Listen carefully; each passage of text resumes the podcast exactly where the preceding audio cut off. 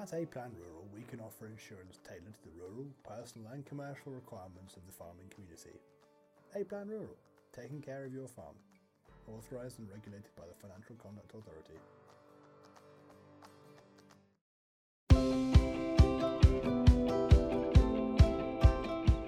Hello and welcome to your Over the Farmgate podcast, brought to you by Farmers Guardian. I'm your host for this week, Farmers Guardian business reporter Alex Black. Don't forget, we'll bring you a new episode of the podcast every Tuesday, so make sure you're subscribed on your favourite platform. This week we're catching up with Lee Weston, aka Hilltop Farm Girl.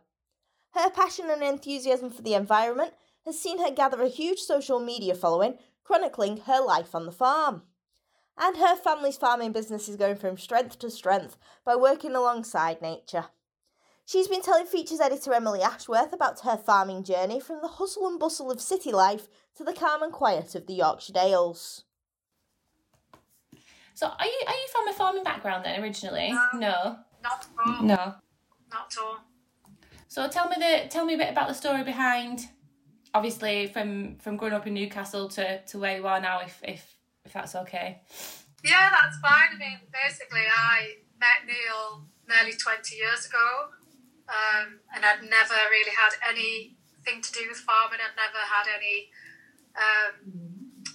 reason to be involved in farming at all. I grew up in a place called Wallsend, which is where the Roman wall ends. That's what it's famous for, and it's famous for shipbuilding and coal mining as well. It's a real kind of industrial, working class town. And yeah, I met Neil, and you know, it was obviously such a cultural difference between the two, and I was a real sort of Geordie out on the town, all the usual things, and yeah, I met Neil, and it was obviously a very big change, very big cultural difference, very different life. It coincided with me moving away from Newcastle for work,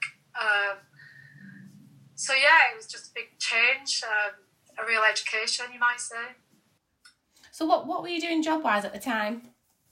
So my degree is in historic building conservation. Oh, okay. So I've worked with, as a conservation officer. My last job was in York City Council, dealing with a lot of their historic buildings, listed buildings in conservation areas, basically a historic environment. So yeah, all about conservation of historic buildings, so yeah, that's what my degree's in, and that's what I know about, I guess. I love that. And now I suppose it's turned into nature conservation as well, you know, but it's the same sort of principles really.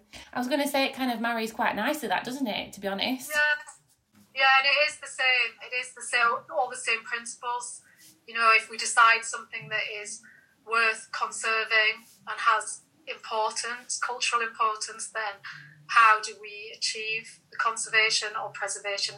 Preservation isn't a great word because it's like holding something in a place, whereas in conservation we accept that things change and there's possibly a management of that change, but it's about deciding that things are worthwhile and that they have significance within the area or in their own right or whatever it happens to be, and then we look for ways to, I guess, record that importance and then decide how we protect and move forward. And I don't really work with historic buildings much now because I suppose I'm very busy here. We have holiday accommodation on the farm that Neil's mum and dad started years ago, so I manage that now. Our building is listed, so that doesn't, for me, that's all bread and butter stuff, really. So I deal with any of that sort of stuff if we want to do anything. But I still love buildings. Yeah. That's still very much part of what I am and who I am and what I do. And I think when our daughter's a bit older, I would like to do some more building conservation work again. But for now, I've got enough to do. Yeah, understood. So is it full? It's just checking full time on the farm and the accommodation, etc. Now. No, I don't do loads on the farm. I do sort of small bits and pieces, things that need doing. Like, for example, we've got a couple of calves at the minute. I look after them. I might do some stuff that's close by, you know, that's nearer the house where I can just go out and help out. But I tend not to spend my days out farming with Neil because there's just another business to run, really, and it wouldn't necessarily work time-wise, yeah. School-wise, all of yeah. those things. And I think fundamentally what we've tried to do is make the farm, over the last 10 years, the farm has become something that works much better for us in terms of our time and the labour we put into it. We have a very low input system. Yeah. Animals outside, outwintered, and a few less of them. So it's a case of going around them. We're not feeding them anymore. We're not doing lots of stuff. We might give them hay. We'll be giving them a little bit of hay at the minute as the weather's just turned a little bit, but yeah. it's not that routine fill and feed. Yeah, yeah, yeah. Throwing a few bales out. And it really sort of works better for us in that Neil can handle that. He may need a little bit of help every now and again, but if we're moving things, but on the whole, we have quite defined roles in that sense. So yeah, I've got a couple of Belted calves that I look after at the minute, who are just coming up to sort of 5 or 6 months old. So yeah. they feed in. But apart from that, I'm kind of more based social media, holiday accommodation, all those things that need doing, and also I guess all the family stuff that needs doing, the life admin. Yeah, that never stops, does it? You know, I don't want to be a fraud about that really, but I think within farm and households, you know, not everybody's out on the farm all the time, and there's still all the other life stuff that goes on, yeah. needs doing, and I'm the person that does the majority of that, really. So just tell me a little bit about the holiday accommodation. Yeah. We've got a holiday cottage, and that sleeps 5, and then we've got group accommodation that sleeps 32. Oh yeah, it's the bunk barn, isn't it? Yeah. Yeah. So we've got bunk barn, and then our cottage, which sleeps 5. Yeah. Okay. Have you seen? I mean, you've obviously got a good business anyway, but have you seen a change in business since the pandemic? I would say, I mean, we've been very busy, but I think anybody with holiday accommodation has been busy. Mm. I expected it to drop off a little bit after yeah. October half-term. Yeah. And it hasn't really. It hasn't yeah. really gone away. Like, I've got guests arriving today. I've got guests arriving on Friday. Okay. So it's calmed down a little bit. It's not like back to back the whole time. But probably we've been busier than we ever have been. Yeah. To say it's winter. I think we've been busier than I've ever known it in the last sort of 10 years that I've been running things. So yeah, I think post-pandemic, I think it is still, there's still a commitment from people to want to get away, but they're not yet going back to going abroad quite yet. I think they're quite happy to go out into the countryside and sit in front of a wood burner and pop down to the pub. Absolutely, yeah. I mean, so I guess I was, you know, do you think that there's a renewed interest in the British countryside? I don't know whether I can say that per se, but I think the lockdowns really forced people into going to places that they'd possibly never been to before, and yeah. I think Malham had loads of people who'd never been before, so I think that's something that happened, and just the fact that they couldn't go abroad made them go to the British coast. Yeah. I think the coast was very well attended, possibly even more than say places like us, and we were busy. But I think it's just reminded people possibly that it's there and it's really nice, and it's available. So I think that the time will tell when things really do open up again. Yeah, yeah. In earnest, going abroad sometimes is cheaper. So yeah. I think that'll be the true test of it. But I think at the moment, there just still seems to be, like, I've got quite a few bookings for January, which isn't normal for us. I usually close and get loads of work done, and do refurbishments and extra housekeeping and things like that. But at the minute, the cottage especially is busy, really. That's good. Yeah, it is. It's really good. So, yeah, I love it. I love the UK, and I just think it's underexplored, really. Yeah. But I mean, pre-COVID, we had quite a lot of people coming from Europe. Okay. Yeah. And even US and Canada. Yeah, yeah, yeah. Opened that up massively for us, and we had lots of guests pre-COVID who were coming from the States and Canada, Australia, Belgium, Germany. Mm. Yeah, yeah. I mean, that's the beauty of it, isn't it? Social media. It's. Yeah. I can't remember what it was like before. Yeah. I can't. So yeah, it really was quite. It was Instagram especially. I think people really, the visual nature of it, people really latched onto the landscape. Yeah. I suppose the farming we do is quite natural and it's very landscape based. It's about the animals and the geology, the history, the visual of the landscape. We're very lucky. It's so beautiful, and I think people really see that and buy into it and think, yeah. Oh, maybe the Yorkshire Dales is somewhere I would like to go.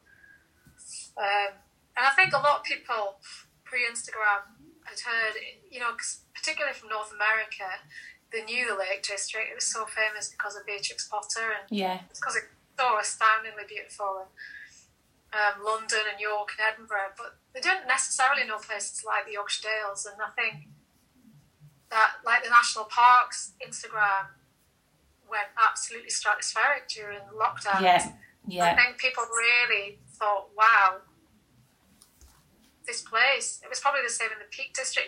Yeah. Just these national parks and places on the doorstep practically that are largely undiscovered for people. So yeah, definitely. So I hope that stays in people's minds a little bit, when things do eventually calm down, that there's a lot to see and do. Okay, if we could just talk about, because I do want to get onto the social media side of things in a minute, but can we just talk about the farm and the workings of that, and how many acres have you got there? We've got about 1,100. And it's just to confirm... Is that is that historic on Neil's side? It's a mixture of land that is owned by Neil's family. Then also we rent land from the National Trust, and then we have two private landlords as well. So it's a real mixture of land that is rented and owned. Yeah. Okay. So it's not. It's not a family farm that was sort of said, here you go. Yeah. It's been the real, right, there's some land in Malham, we're very lucky, but let's try and do more. And, yeah, yeah. So, yeah, there's other landlords involved as well. And if you could just tell me briefly what you run in livestock-wise. So we have, at the moment, we have about 170 cows. So Belted Galloways and Riggets. Majority of Belties, we've just got a small herd of Riggets that we started about 3 years ago. And then we have a small flock now of Swaledales hill sheep, yeah, which are at about 100. And then we have a small flock of Wensleydale, rare breed pedigree Wensleydales. So we have a white flock and we have a coloured, I don't call them black actually, they're coloured. A coloured flock. Yeah. I don't call them black because there's so many colour variations in them. They run probably 4 or 5 colours within that. Yeah. Calling them coloured, so yeah. Yeah. Of which their fleece is a massive thing. The fleece is really important to us, which I know books that trend a little bit on fleece, but they're a really, really good fleece, and we have people who like to buy them, so... Okay. So do you do anything with those fleeces yourself, or is it purely just the selling of the fleece? Yeah. No, we sell them to people who... We sell them as raw fleece to people who have their own businesses, creating whatever it may be. It might be knitting yarn, yeah. It might be clothing, it might be blankets. We supply at least 3 different people, and to be honest, at the minute we don't have the time to put in the research and development to do that, because it's not I have a little bit of an arts background, but I don't have the expertise, and I don't have enough knowledge that I could start something and take the time to learn as I go. So at the minute, it's better for us to sell to people who value it. Yeah, definitely. I was about to say, you've got your own little market, haven't you, there? Yeah, they value it financially, they value the product, and they value it financially enough for it to be worthwhile for us. Yeah, and definitely. I also think it supports their business and part of the rural economy. And I think that's where we need to be aiming with wool and fleece, with fleece again. And that's something that has worked for us for the last 10 years, and you really value the people who we work with on that, who we sell to. So, and where do you sell the livestock into? Is it through markets or? No, not really. So we sell most of our breeding stock privately. Yeah. And then bullocks wise, we have sold into sort of butchers before, wholesale butchery. But what we've done recently is we've just been boxing them ourselves and trialing that just to see how it goes, really. How is it going? Yeah, it's gone well, really. And I think we're fairly new to that, really, but I think it's something that we'd like to do more of. We need to just have a think about that and how we take that forward. But I think...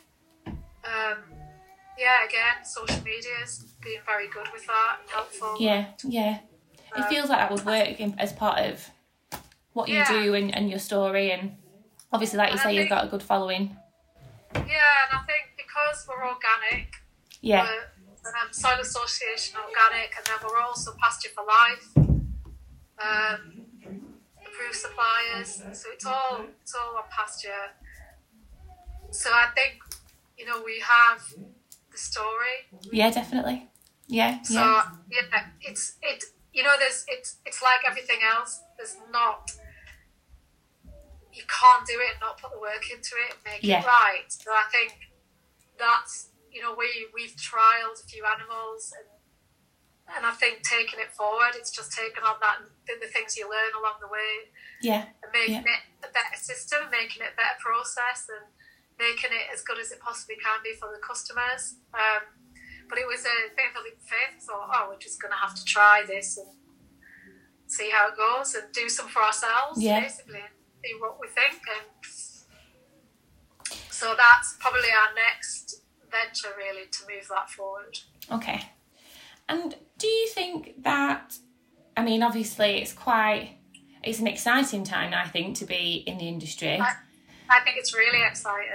I keep saying that to people. I think everyone's a bit like, well, what? This is the point I'm about to make, really. It's like, change is always scary, and that's fine. Yeah, it is. But it is time to, put your best foot forward and look at what incentives are going to work for you and how you can move forward. Do you think? Like, on the flip side of that, there's a change in how we're perceived as an industry. I'm just thinking, with the meat boxes and things like that, there was obviously a big uptake in lockdown, etc. Yeah, and I know lots of farmers, we didn't actually do any in the big lockdown, but I know lots of farmers who did, and all via Instagram. I know, lots of farms I'm friends with on Instagram, they were doing it, and I think there's 2 things about social media. I think farming pre-social media for me felt like quite an isolated. Yeah. It's very strong within communities, farming, and people really help each other out, and I think that's a huge, huge kind of positive about farming, the strength in it, and then. But I think it can be isolated in some ways, and I think for the public, there was no real interaction between people who came to the countryside and saw land, and there was no real relationship there with people who worked on the land and produced food. And I think Instagram has been pivotal in changing that.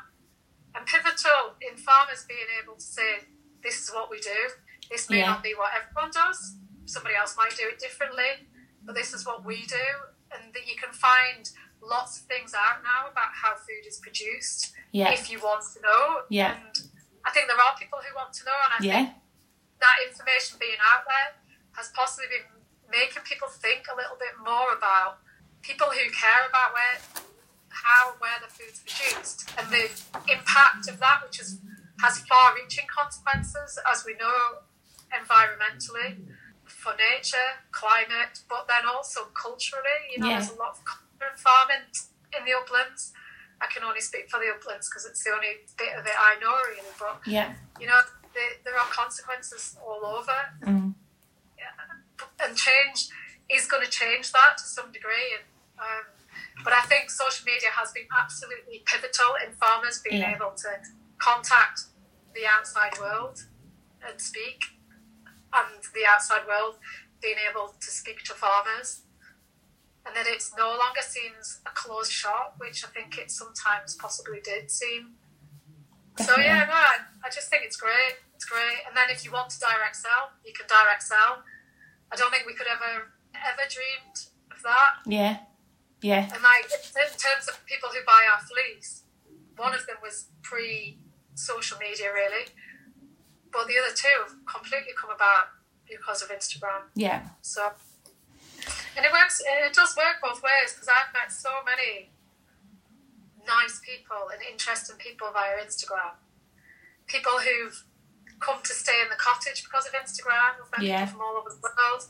People who follow, who are just really generous, and people who we've been put in touch with for say research work. People who, I don't know, just loads and loads of generosity. Sharing our story, talking to, you know, just all those, just loads and loads of generosity in it. I think as well in terms of, you know, making that connection, like you're saying, you know, we do struggle to get our points across and, you know, why we do things or, you know, etc. But I think as well in terms of like hill farming, it can only be a positive to be able to speak about, you know, the hows and the whys and... Yeah, definitely. I actually think to some degree it makes you question yourself a little bit. You know, when you say these things and you think, oh, you know, how can I explain that? Why do we do that? And it, you know, it really makes you think about what you do and consider it. And yeah, I don't know. It sort of blew my mind really over the years about how good a thing it's been and how it's. I don't know whether I could say it's influenced our farming, but I think I'm very mindful about more when I'm out, when you're on the farm, you see things. And I think this certainly applies to all the nature recovery stuff we do, the nature work we do and the conservation grazing. You see stuff and you want to share it. And, and flowers, species, birds, insects, whatever it happens to be, meadows, the hay meadow work we do, and you just think it really spurs you on to share the story, I guess, of that. And maybe it makes you notice more what's happening. Yeah. I don't know, because you know other people are interested in it. So let's talk about the passion you, Neil, have for the environment, because that's obviously a huge part of how you farm and a huge part of the reason why you have such a big following. It's like now pretty much what leads the farming really. It's what's behind all the farming as well now, and it's become such a big part of the farming of the business that like I couldn't not talk about it. But I think it's become mainstream conversation now post Brexit in a way which it just wasn't before. Do you know what? I just never thought that I would just really love talking about soil. And how many other people love talking about soil. And that's a conversation I think that's only been over the last 2 years. Yeah, yeah. And like because we've been Pasture for Life for a long time and organic, I mean, we've only been certified, I think, for 2 years. Yeah. But prior to that, we were farming basically to organic standards without being certified. Yeah. And made the decision to become certified. But, you know, like, for us, the farm's been changing over 20 years since we basically got outwintered Belted Galloways. And that really provoked us to think about how we were farming and why we were farming this way with cows and why we were farming this way with sheep. And it drastically changed everything for us. And I think since that point in time, you know, the farm and the land has been loads better off. And nature has opportunities now that it didn't have before to thrive on our land. Yeah. The soil is better off. We can allow things to grow long. We've got more resilience. If we have a bad weather, like in 2018 when there was a really bad drought, because we have low stocking levels, we're never worried about the grass, and because it was long, it just had so much resilience in it. Yeah. And really big roots, long root systems. Yeah. It wasn't short to the ground and burning off. It just, everything was just fine and it just ticked over. And the same in winter now, because we're not hugely densely stocked, we've got rooms to move animals around, so there's not a huge burden on the land. Yeah. We can bring things down. We're not having to feed if we don't absolutely have to, if it's not a huge covering of snow. You know, Belties can easily forage through the snow and get through. Yeah. So it's about having the right stock. I've gone off course a little bit from your question, but it's about us having native breed animals, which are the right breed for our farm, at the right stocking levels for both the business and for the land. We can now rotate between pastures, allow flowers to flower in summer and seed. You know, we can really make, dare I use the word holistic, we can just make decisions about what's right at that particular moment in time. And because every year is different because of the weather, we can make those decisions as we go. And that's what I go back to it being exciting. That's what I find exciting now, that there's no set kind of parameter. This is what our farm is. And maybe it'll be different again. You know, we'll see where things go, but where obviously we've been high-level stewardship, we're in countryside stewardship. And those schemes have worked for us, and I know they're not perfect. And I'd, again, be the first to admit they're not perfect. But they really challenged us, our mindset. Yeah. When we got the belt, they really challenged our mindset as to what was achievable and how this way of low input farming, our wintering, was great. And we're on limestone, we're very lucky, it drains. But that maybe the right cows in the right location at the right stock intensity, it was all going to be all right. And that was a learning curve for us. Yeah. But 18 years on, you know, that's what our business model is now based on, really. I actually think now, you know, we've got to a place where I'm very happy with where we've arrived at. Yeah. From 50 loads and loads and loads of bags of cake 20 years ago to now being completely pasture for life, organic, and caring for nature and the environment and the climate. And I don't think we're perfect. I don't think we're the finished article. I don't know whether we ever will be, but we'll keep moving forward with those things at the heart of the farm. We did have a carbon audit done, you know, where carbon, I don't know whether the word's carbon negative, but where we're actually sequestering carbon. Yeah. And I think that is a real great thing, and to have baseline statistics on your farm, to have information about species, baseline stuff, and that's something we've started doing now, to have figures about what's living on the farm. How much of there is it? Can we monitor that going forward? Can we get better results? Can we change things? It keeps giving you a reason to move forward with it, doesn't it? Because you can see those results, you can see what you're giving back from what you're putting in, I think, and it's like a whole circular movement, isn't it? It is, yeah, and I think it's really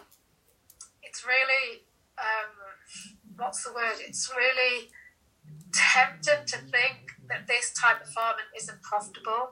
Yeah. You know, because like we had loads of turnover in sheep, but we made hardly any money, and that might be to do with it being a hill farm, you know. But all we know is since we reduced the sheep numbers down to something that is within natural processes and we can carry over winter without supplementary feeding, we are more profitable, and both sheep and cattle enterprises are profitable. Now, I wouldn't want to say at the moment that we would want to be without countryside stewardship or environmental support. Yeah.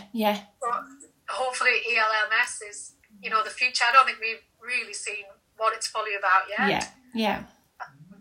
But the farming enterprises are profitable in their own right. Yeah. And I see the environmental stewardship stuff as our own form of diversification.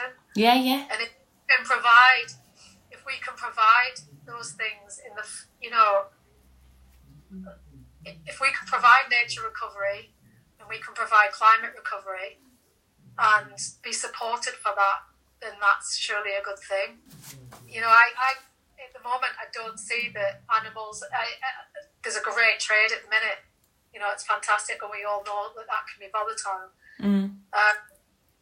But what has allowed is what having less animals and having this system is allowed to do, because it's low input, we're not absolutely tied to the farm anymore. Yeah. And Neil does bits of other work. He's involved in other things as well, and it has freed up that time. Yeah. To do other things and have a slightly different, more rounded life, I guess. Maybe that's not for everyone, but it's, you know, something for us that we enjoy. So yeah, just to go back to the beginning. Yeah. So obviously you're not from farming. What did you think when you first, obviously, stepped into all this? I just thought it was. I suppose it coincided with the start of a new relationship, so there was a certain amount of romance. Yeah. Yeah. Hills, beauty, lovely hill sheep. And I was, you know, was it sunny? Yeah, lots of nice spring days and all sorts of things. And I was such a Geordie, you know, I was a real Geordie girl, and out on the town, high heels, no coat, boob tubes, all of that. But I just thought it was really interesting. Yeah. I thought it was very interesting from a culture point of view, and I suppose academically that's something that I'd studied with historic buildings, because they're about social culture, and buildings are very, very telling about how society lives and what they do and the things they create. And for me, farming was exactly the same, and I just remember asking a lot of questions. Yeah. And sometimes it didn't make sense to us, to be honest, in the early days. Yeah. And I think I was very questioning of a lot of the things. And I think for me personally, going down the nature route was something that I was very keen on and very sort of interested in. I saw so much value in the landscape, in the dry stone walls, in the historic buildings, in the barns. And I was really, really keen about the landscape value stuff and the nature value stuff. And I'm not saying I can't take all the credit for that, but that was certainly something where I was really, really pleased to be able that was the outcomes of us changing mindset. And I suppose because I'm not from a farming background, I didn't have any kind of preconceived ideas about what a farm should be. I was probably in lots of ways maybe encouraging change. Yeah. And back Neil on the changes that he felt we could make. I was very, very keen, and it was a very organic process. You know, it wasn't like this is our farm, we want to be that farm. It was like, let's, something has to change. Yeah. We're making any money out of sheep. There's, you know, we're seeing massive results on the hills with the cattle, conservation-wise. We're getting all these amazing flowers, all this amazing habitat. What should we do? Mm-hmm. And it was like, let's sell a few, see what happens. Let's sell a few, see what happens. Let's see what happens financially. And it was a really organic process. Yeah. But I was really, really keen and really supportive of change. And it worked. Yeah. The other thing I have to say, though, that I did think from a community and social perspective, I just thought it was great. And I just thought people were so nice and people were so welcoming and people were so kind of helpful. And it seemed to, like, really, I don't know, just look out for each other. The community. And if somebody had, you know, like a nightmare with something, somebody would come and help them. And then you would go and help someone in their turn. Mm. And I think, like, when we had our daughter, for example, people used to come and just leave food on the doorstep. Yeah, yeah, you know, And they knew you'd be flat out busy, and they knew that maybe Neil would be on the farm and I would be on my own. Then they'd just leave some food, or, you know, and I just think there's such a willingness to help. And that there's so much strength in that social sort of community, really. And a lot of it is about village communities, because I think a lot of village life is like that. But the willingness just to help each other out, it's really nice. And what is it that you love about where you live? I love the landscape. I love the dry stone walls, the barns, the dales kind of landscape. I love how the weather changes everything. Yeah. The weather is almost becomes part of who you are, the landscape. You know, to say I'm from the northeast and I still very much culturally identify with Wallsend and Newcastle, the Dales is like encapsulates like the history in it. Yeah. And it's almost like you can't put into words the geology, the history, the people, the animals, you know, the landscape. It just all becomes one, and it's like it just becomes like this huge thing in your life. It's really hard to explain it. I'm not explaining it well, but it just is the backdrop to everything you do. Yeah. And it's just so, I love that about how big it is, how big the landscape is, and how it permeates your life in every possible way. It's just amazing. It's just scale. And obviously just the privilege of living somewhere so beautiful. Being able to have open space to walk to.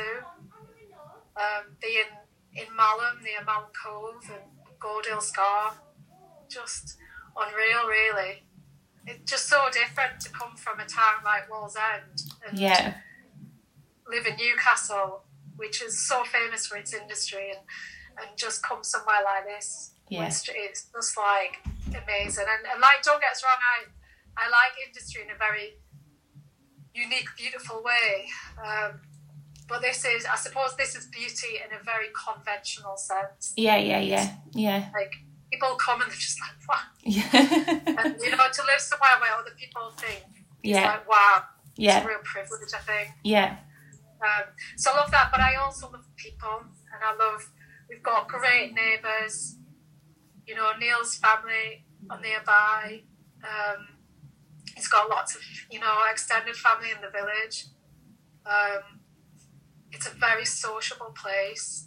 We have good pubs. And people see each other in the pubs, and you'll always know someone. Yeah, I love that. Yeah. I literally love that. You can go out on your own. On your own, and you'd see someone you knew, and that's really nice. But then we've got, it's just. But then I also really love, and this might come as a surprise, I really like that we have visitors. I really like the tourists. I really like the fact that people come, and I meet so many people when I'm out farming, you know, just walking or looking at stuff, and you just meet people from all over the place. Yeah. And like I was planting some seeds in one of our meadows recently, and everybody stopped to ask us what I was doing. Yeah. There was the cows, some of our cows were grazing, and they were saying, "Are they your cows?" And they were asking about cows, and they were asking about what I was planting, and I was telling them this is what, you know, we plan for the next 10 years. And they were all just dead nice, dead interested, and I just like meeting people from other places as well. That's a really nice thing about Malham, that it attracts people, and that can obviously have its challenges and difficulties in terms of parking and behaviour, but on the whole, it brings vibrancy to the village. Yeah. Thank you to Lee and to Emily. Well, that's it for this week. If you're not already, you can follow Hilltop Farm Girl on social media to find out more about her farm and her life. We'll be back with another episode next Tuesday, but until then, thank you for listening. We hope you stay safe and well. Goodbye for now.